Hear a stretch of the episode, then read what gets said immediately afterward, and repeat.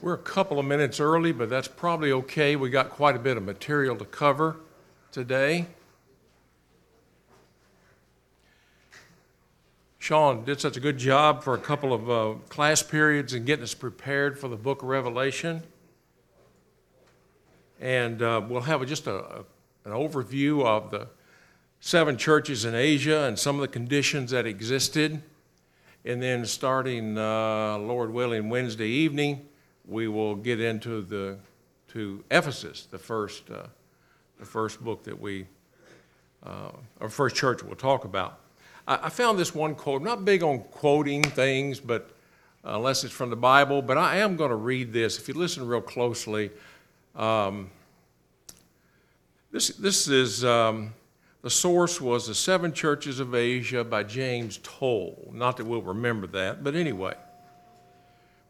We must have the historic Christ and more. We must have the living Christ. He must be our Savior in our situation, our needs, our loves, our shames, and our sins. He, he must not only live, but mingle with our lives. We have in Christ the reader of our hearts, the helper of our most private straits, the inspirer of our most deep and sacred confessions, that is the Christ we need, and thank God that's the Christ we have. As we get into the book of Revelation, you know, this is from Jesus himself, uh, particularly in, in, the, in the, the very first chapter, when, keep in mind too, that who was Jesus, I think we can say this with confidence, best friend on the earth? Oh, that's John. That's the same John that wrote the book of John, the book of Revelation and 1st, 2nd, and 3rd John. That was Jesus' best friend at the, at the, at the uh, dining at the Lord's Supper uh, the night of the Passover. He was leaning on Jesus' breast. Now, when you look in Revelation chapter 1, it's the same John. What was his reaction this time when he saw Jesus? He fell down as a dead man. Um, this was the resurrected Jesus. This was not the earthly Jesus, and it was a big deal. This was his best friend. Um, what, how did Jesus reply to that when John fell down as a dead man? Go ahead and get up. It's okay. It's okay. Seven churches in Asia. We don't have a lot of time, but go ahead, Lance. No, go ahead. I was curious. Do you think he looked similar to when it? Well, that's an interesting question. No, I'm going to, uh, for, since it's been recorded and not everybody can hear, I'm going to, uh, Lance had a question. Do you think he recognized Jesus? Were there some similarities? I believe there was. There were. Were. I believe there were. Um, now, this was different. You know, he, he's had the, the, the golden sash and he was, you know, all the, all the way that he was described uh, his hair white, we'll talk about the purity and some of those things later. But there was something that he did recognize uh, about Jesus, which is interesting about in 1 Corinthians 15 when we get our new bodies. Uh, we'll recognize one another, but it's going to be a much more powerful situation than, than what was on the earth. But I believe he did, Lance. Yes. We won't know here, but, that, but I, I've thought about that. That's a good question, or a good, a good observation, actually. Uh, I know this is not a good, uh, a good one here. A good, I just took a picture of this on my Bible and tried my best to load it. That shows you how my expertise. Um, seven churches of Asia, kind of interesting. Um, the Isle of Patmos, let's see here. Yeah, the Isle of Patmos right here is about 65 miles from Ephesus. About 65 miles.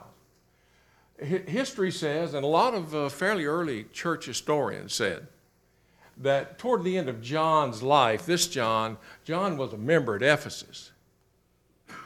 And some even say that he was one of the shepherds at Ephesus, one of the, one of the, the elders at Ephesus, which is interesting.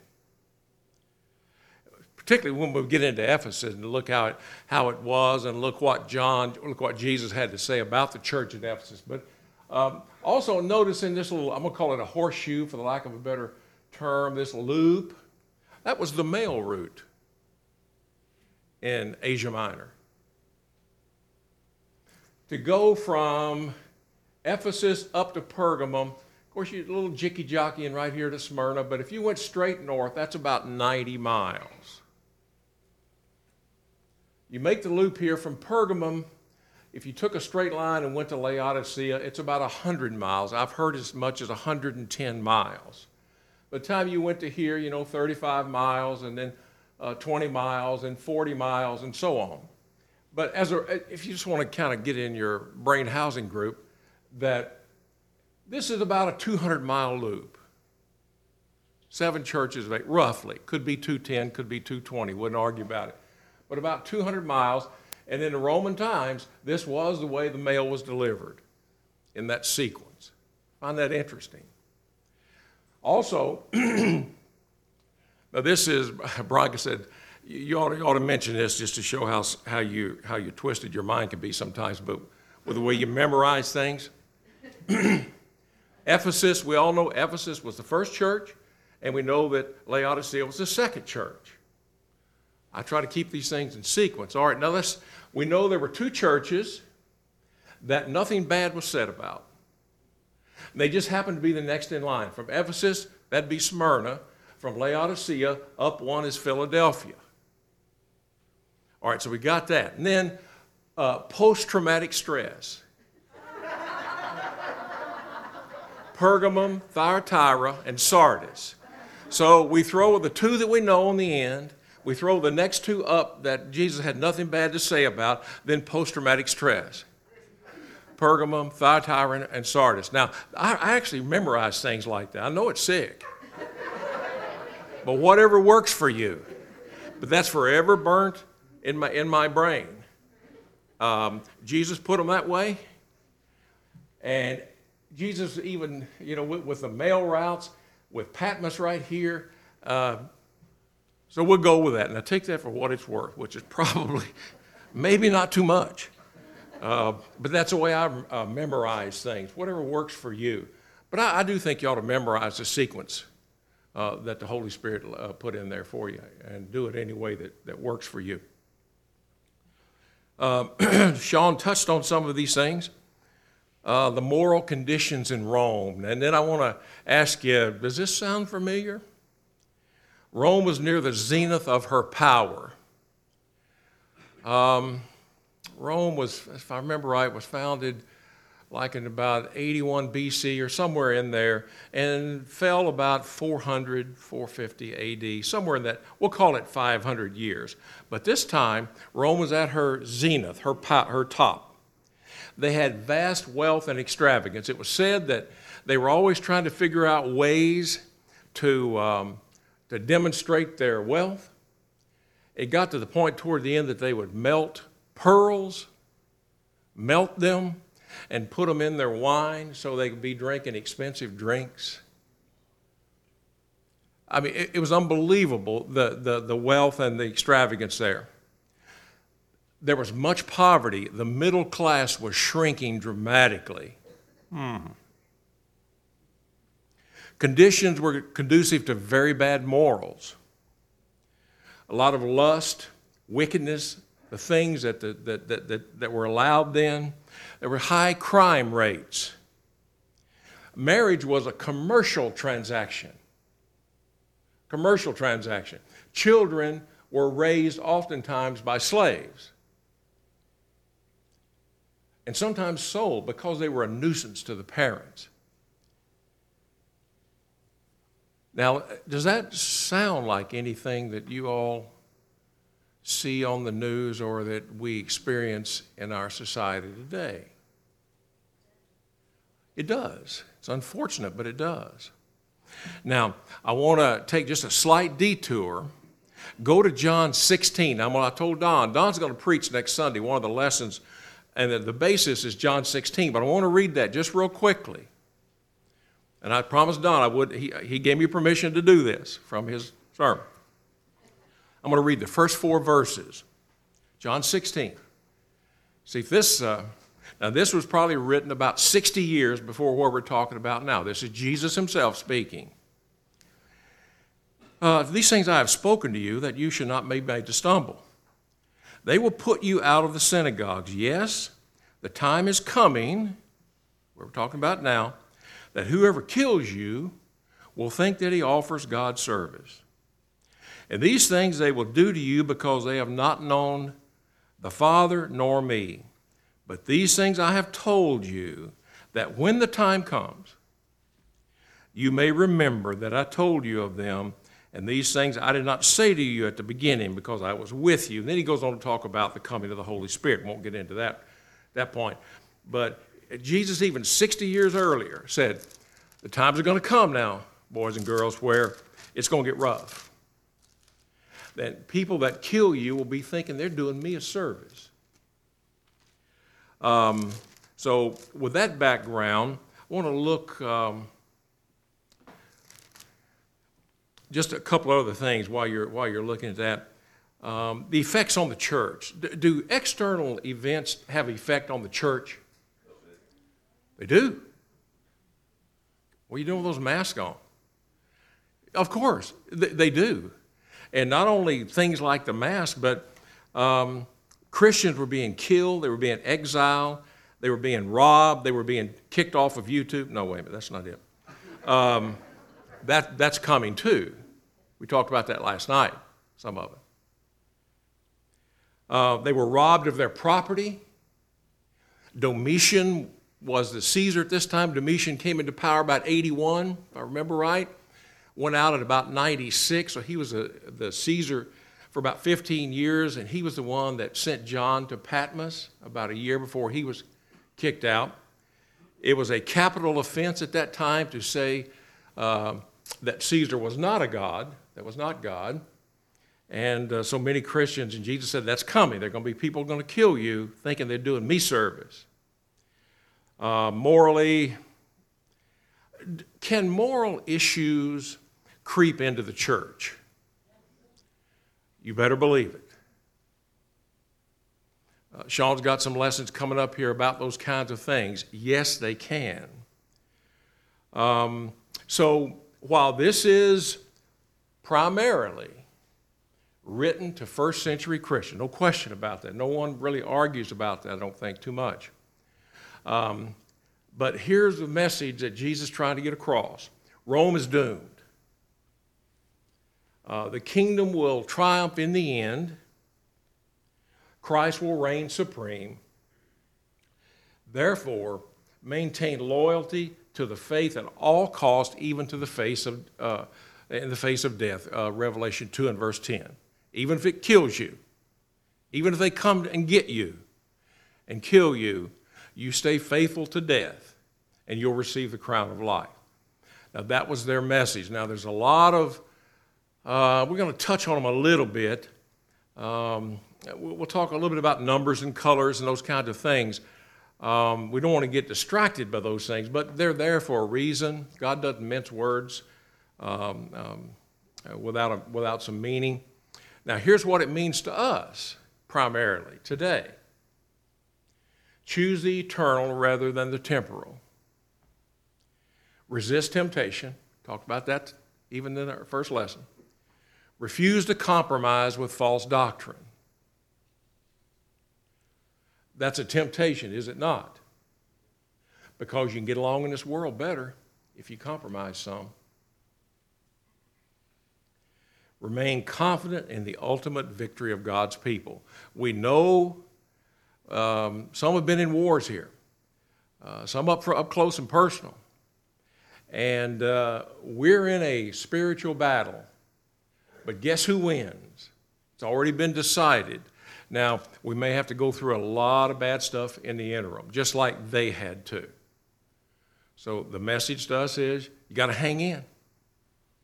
You got to not give up. And um, some might, some have. Got to be careful with that.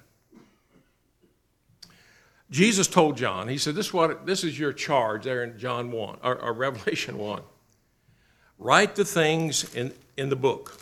What I'm getting ready to tell you, you write them down, John. And as we said, when John looked at him, he just fell down, fell down as dead. And he said, Write what you see and send it to the seven churches of Asia. Now, seven churches of Asia. We saw the seven churches of Asia, and there are different ways to look at that. One is that these were uh, obviously literal seven churches, but that was all the churches that were in Asia, Asia Minor. And here's where they come from. I don't know that I agree with this, but I'm just saying, throwing it out. That around 61, 62 AD, there was a tremendous earthquake in that Asia Minor. Tremendous. It destroyed everything. Well, destroyed most things. Near Laodicea, there are two churches, Hierapolis and Colossae, just within a few miles. And they say, some historians say, that the church is never rebuilt in Hierapolis and Colossae. And they actually joined forces with Laodicea, which was a very rich city. So if you took those two out, there were seven churches in Asia. Literally. But I kind of lean, that happened. That actually did happen, uh, according to all the historians I've been able to read and study. But they're also representative, I think, of the churches at that time, and guess what? The churches at this time. When you look at their, the things they were facing. Um, I wouldn't be adamant about either one of those views. Both views have merit. These were the seven churches of Asia Minor. In fact, these were the only churches in Asia Minor, if you factor out Colossae and Hierapolis. Well, I'll, I'll leave that up to you. Then he said, Jesus says throughout the book of Revelation, Blessed is he who, and there are other things too. Blessed is he who reads, who hears, and who keeps my word. Now, does this does that apply to us at all? Sure, it does. Blessed is he who reads, who hears, Remember, Jesus said lots of people hear, but they don't understand.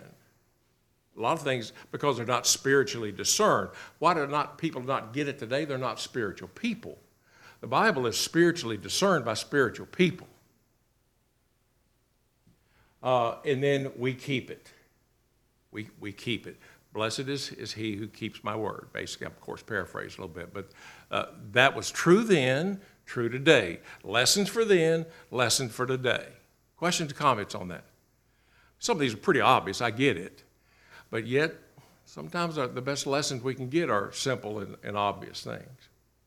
Questions on that? Write what you see, John, and send it to the seven churches of Asia. Was John well known in Asia? Not just Ephesus, he absolutely was. In fact, a lot of churches said that were, were uh, uh, uh, that John was involved in very heavily. Of course, Paul's, we'll see that in, uh, in Acts uh, 19. And then uh, there, his, when he met with his, the, the elders in John 20, Acts 20. We'll talk about that on Wednesday evening. But if there are no questions, we'll move on. We touched on this a little bit.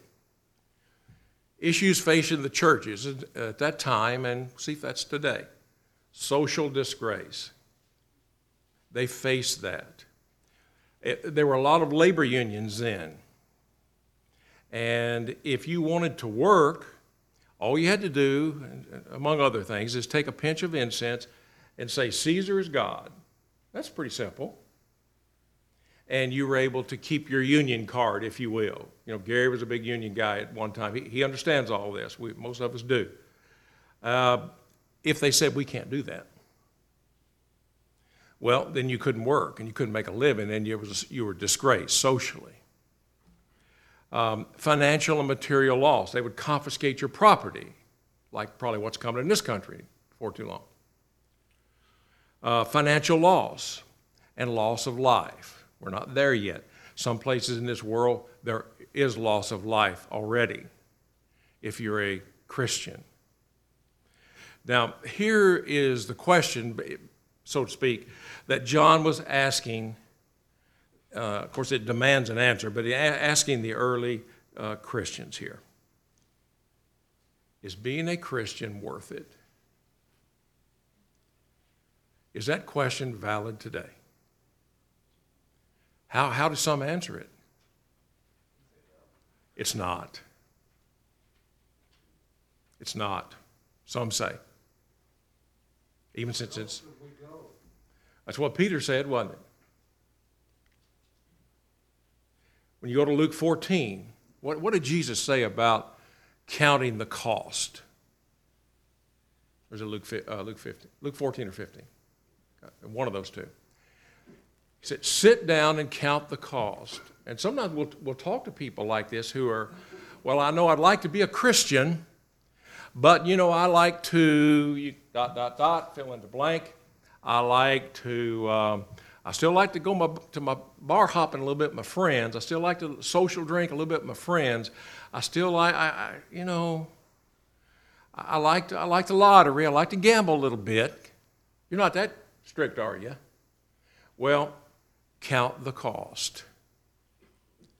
I'm pretty stingy with my money. Count the cost. And then answer the question no, I'm not willing. It's not worth it. Or yes, I am. It's worth it. They had to answer that question, and some turned away. We have to ask that question, and some will turn away. Particularly once, once things start getting a little stickier. Go ahead, Tony, real quick.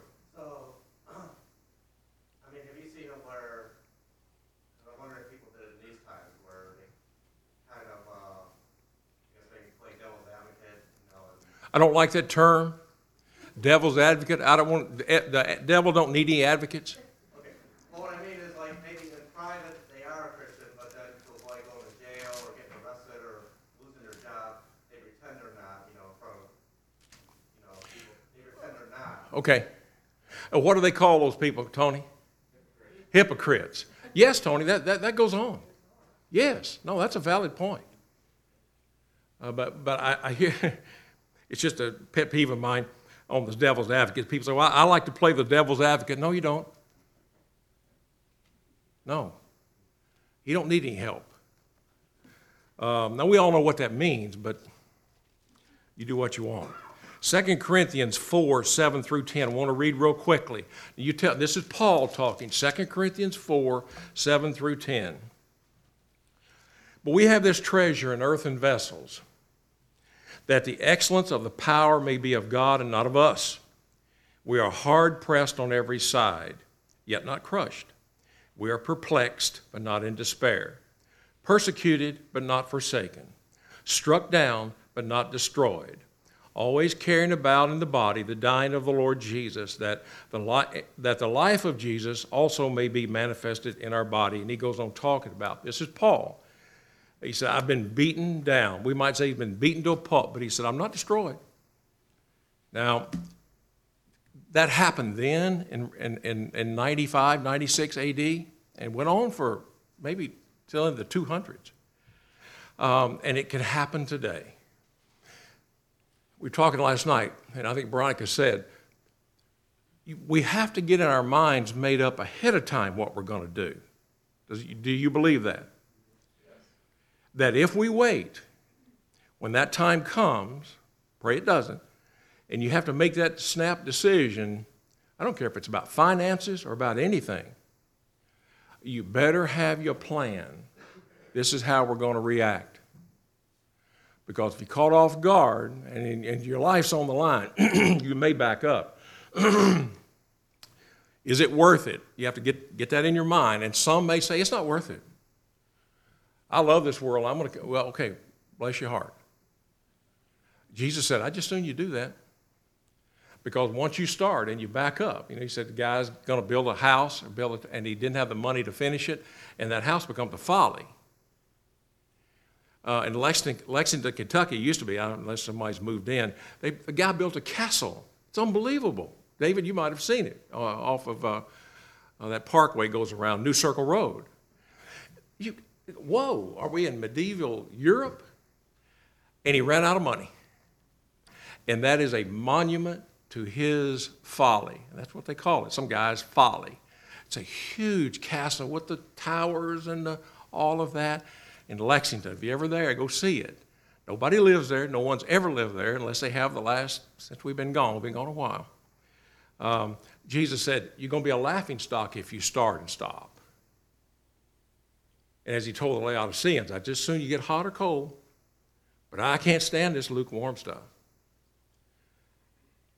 Oh, is, is being a Christian worth it?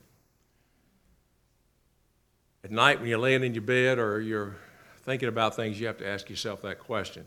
And you have to be willing to, uh, to be able to answer it because the time's coming where you're going to have to do that. He who has an ear, let him hear what the Spirit says to the churches. Jesus knows, I think that's one of the lessons we get out of the seven churches of Asia. Jesus knows the churches. He does. He walks among the candlesticks. Who are the candlesticks? End of, end of chapter 1. The churches. The churches. He said, I know who you are, I know what you stand for. But then he goes on to over, I don't know, Revelation 16, 14, somewhere in there. Uh, he said, I know your works too, as individuals. I know your works as, or as individuals. I know your hearts. Try to fool people if you want to. You're not fooling him. None of us are. I know your collective state, and I know your individual state, your works. Now, I just want to touch on this real, really quickly because um, I know Sean didn't want to go there on this, and, I, and I'm, I'm going to tread real lightly. Eyes of flaming fire. Now, we all know Jesus, God the Spirit, omniscient, omnipotent, omnipresent. Maybe that's it. That's three. Okay, got it. So I think if you don't get anything out, out of these, this symbolism, know that that's who that's what this is demonstrating here. You're talking about Jesus. And the, you know, we're very visual people. He has penetrating eyes like fire. Did he have, Sean said, literal fire? No, he didn't have fire in his eyes. But his eyes are penetrating. What does Hebrews chapter 4 say? The, the Word of God. How does he describe all of that? Sharp, and we'll get to the two-edged sword here in a minute, but sharp as any two-edged sword, dividing even to the, uh, the soul and spirit and bone and marrow, uh, discerning even the, the thoughts and the intent of the heart. That's who we're dealing with. Got to be careful with that. He don't play games with, with, with, with the way we play games. His eyes. He has feet of brass, refined in fire. What does metal do that's refined in fire? Make it stronger? Or weaker? Stronger. Has he come through the fire? Jesus? Oh my. Yes, he has. The Voices of many waters. We lo- most people, I never saw anybody didn't love the ocean. We don't have much here, but um, you go on the ocean and you can take a book, put your little umbrella there when you get old and you get skin cancers. and that's why I didn't take an umbrella my early years. That's why I got skin cancers. Um, and just listen to the ocean. Is, is it, is it, um, is it, can it be violent? Is it powerful? Is it strong? Yes. Uh, does, it, does it demand your attention, authority? Yes. His hair and his head were white as snow, white as white like wool purity. It's not stretching it to come up with these things, with these colors. They, they're there for a reason. That's no wonder when John saw him, he fell down as dead. Questions or comments on that? Okay. Um, okay. Sean, right now, strap in, Sean, so you don't get all nervous here. But um, um, there are. Oh, oh, go ahead, Lance. Yeah. Mhm. What, what, what, what I've been taught in the past is, if you've ever, ever been up, down, around a waterfall, but a big waterfall, you can't hear anything else around you. It basically overrides anything, any sound around you, and you only hear that. And, and I always think of a, a, either Niagara Falls or that, uh, waterfall in Africa, where it's just so. Victoria. It's, it's the only thing that you hear. And that demands your attention, does it not? Absolutely. Really good point. I like that. I didn't have that in my notes, but I'll put them in there. It demands your attention. Now, there are, uh, there are colors, there are spheres. I, by spheres, I'm talking about the air, it talks about the sea, the earth, uh, the heavens, uh, those kinds of things. And I won't be adamant about, about it, but uh, spheres, uh, uh, no, I guess I'll go there first. I jumped down, but anyway. Um, the, the air, uh, what, how, what does Satan call the prince of the power of the air? That's his domain, that's the realm where he operates, so to speak. So when you see, not all the time, but in the book in the book of Revelation, when, you when he talks about the air, a lot of times he's talking about Satan and his realm, his domain. Um, have you heard the, the term um, um, the, the, the sea was very turbulent, or the sea was angry, or the sea was, well, sometimes the sea rec, rec, uh, uh, references the turbulence in society. Not adamant about it. I'm just, I'm just throwing these things out. Uh, the earth, uh, somewhat self explanatory, even though it, it, it's, it's um, symbolic as well in some of the different contexts. Uh, the stars, we've already seen what, uh, what at least some of the context, one of the contexts at the end of chapter one, the stars were the seven angels. Okay, we'll go with that. It doesn't always mean that. The colors, generally speaking, white symbolizes what? Generally, purity. I think we can argue too much about that. Christ's hair was white. Um, black, well, those were dark days. Boy, the uh, 9 11 was a black day. Um, a lot of times is it's turbulence in society. It's some, some events that, that, that are, um, that are very negative that are going on. Those are really dark days. World War II, oftentimes the, the dark years of World War II. Okay, not always, but that's, that can be black. Red, uh, sacrifice, blood, passion, okay? Uh, war, somebody said. Y- yes. What, what'd you say, Tony? Um, it, it, can be mean that in our language. I, I, don't know that it means that here in the book of Revelation, but that, that's, that's, a decent, that's, that's a good answer, actually. Uh, pale. Death. Death. The pale horse, all of that, a lot, a lot of times symbolizes death and emeralds and sardonyx and all of these wonderful things we see in, in Revelation 20. Uh, just the beauty. It, it, it, symbolizes beauty and majesty, that kind of thing. Numbers, won't get into all those right now. I'll leave that for Sean. he just took his mask down. Wait, wait, what? uh, numbers. won't get into all these numbers, but uh, most people know what the seven stands for completeness, wholeness. Six is the opposite. It's one number less than seven, so oftentimes it's, it's imperfection, if we want to think seven is perfection. Uh, 10, you'll see that, in, or formed, you know, our math system is based on tens, really, but 10 is that complete, perfect, whole number. And when you see, you'll see a, a thousand. Well, what is a thousand? 10 times 10 times 10.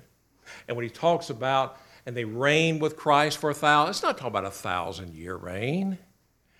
It's talking about that, that 10 cubed, if you will. Veronica, is that right? It's pretty good for me. That it, it, it's, it's, it doesn't get better. It, it's, it's not more complete when you see the, see the number thousand. And then there are other things, uh, Sean. Uh, uh, see, that's Sean. This is Lance. Go ahead, Lance. So 10 is a rounded. Sorry. Yeah, 10 is rounded, a 1,000 is well rounded. You can think of it like that. That's not bad. That's not bad. Sean? Bishop, I was just going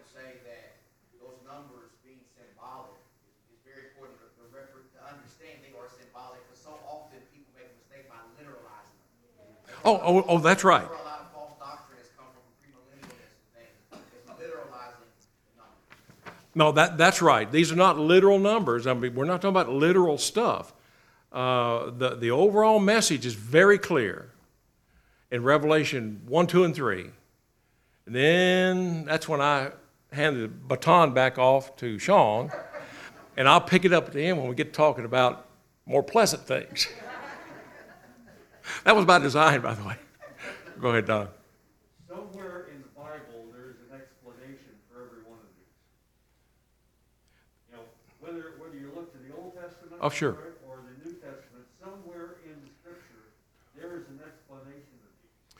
Right. When you look at the purified Christ and the, the bronze feet, burnished bronze in the furnace and everything, you're looking at refining process. And when you go back to Hebrews, though he were a son, yet learned he obedience by the things which he suffered. Everything about Christ's life prepared him for this. He was eternal, but he spent time on earth to prepare for this. And now he is giving it up. Uh, th- that's a good point. Is, would it be fair to say that everything we've prepared for in our life, I've been a Christian for 60 years, some have been a Christian uh, for just a month or two. That's okay. But we've lived our lives preparing for these times and preparing for when we leave here. That's that. Our whole life is for that. Has been pre- making preparation for that.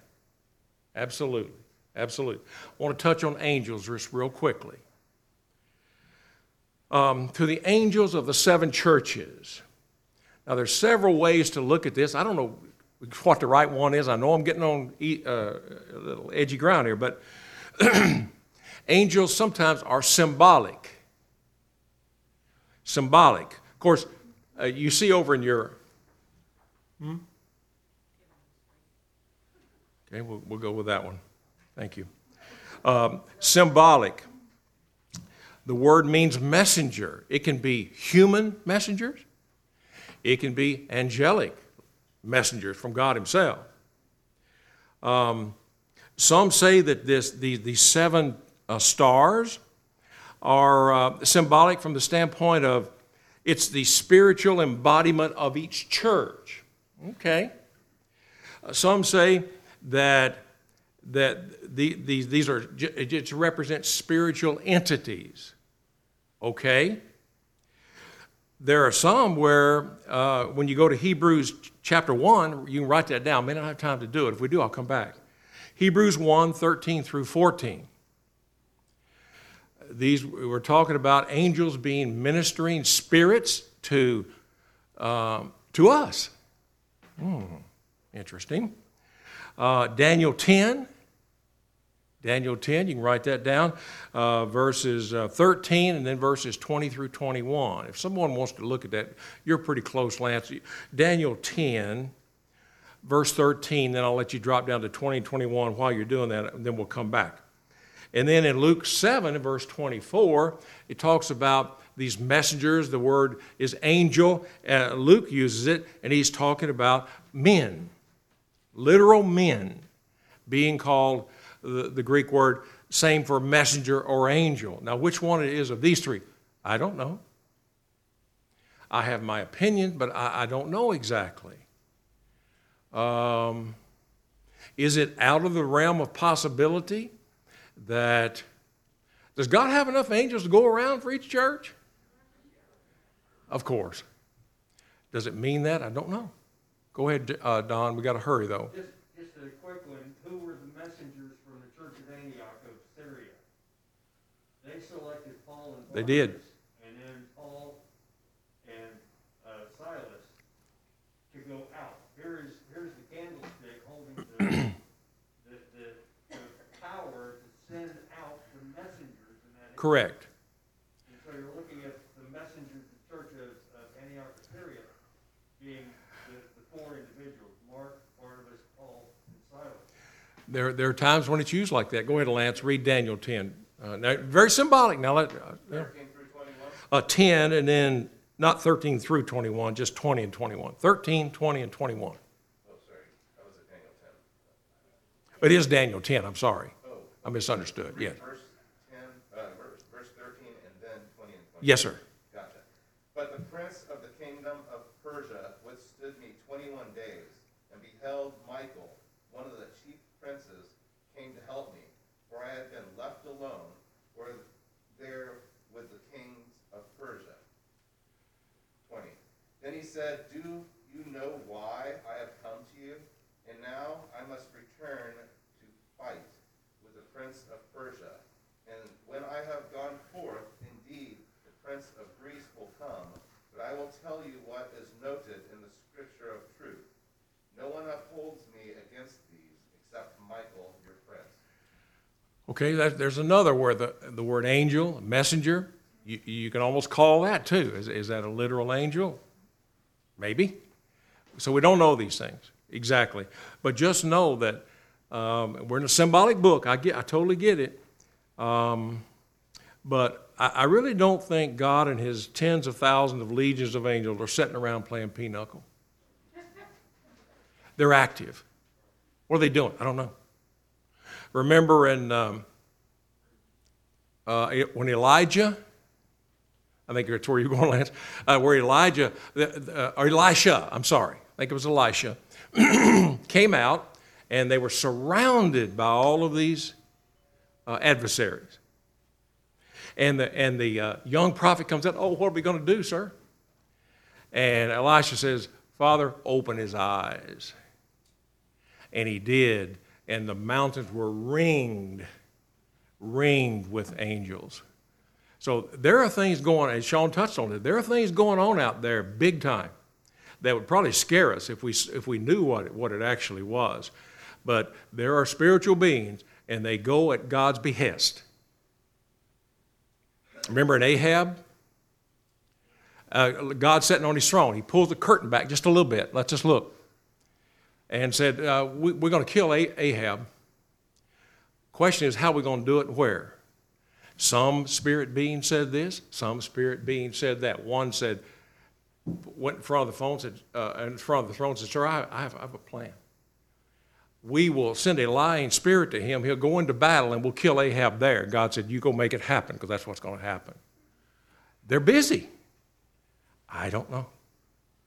We, I think the second one's wrong. But real quick, Lance, and we'll stop. Remember in Job where it talks about the sons coming before and the devil, bad, that Satan, Satan came in with those and talked to God at that point? We also have the devil requesting to do things to us Yes. and the devil and his angels. They're, these are powerful beings. There's a, there's a powerful war going on.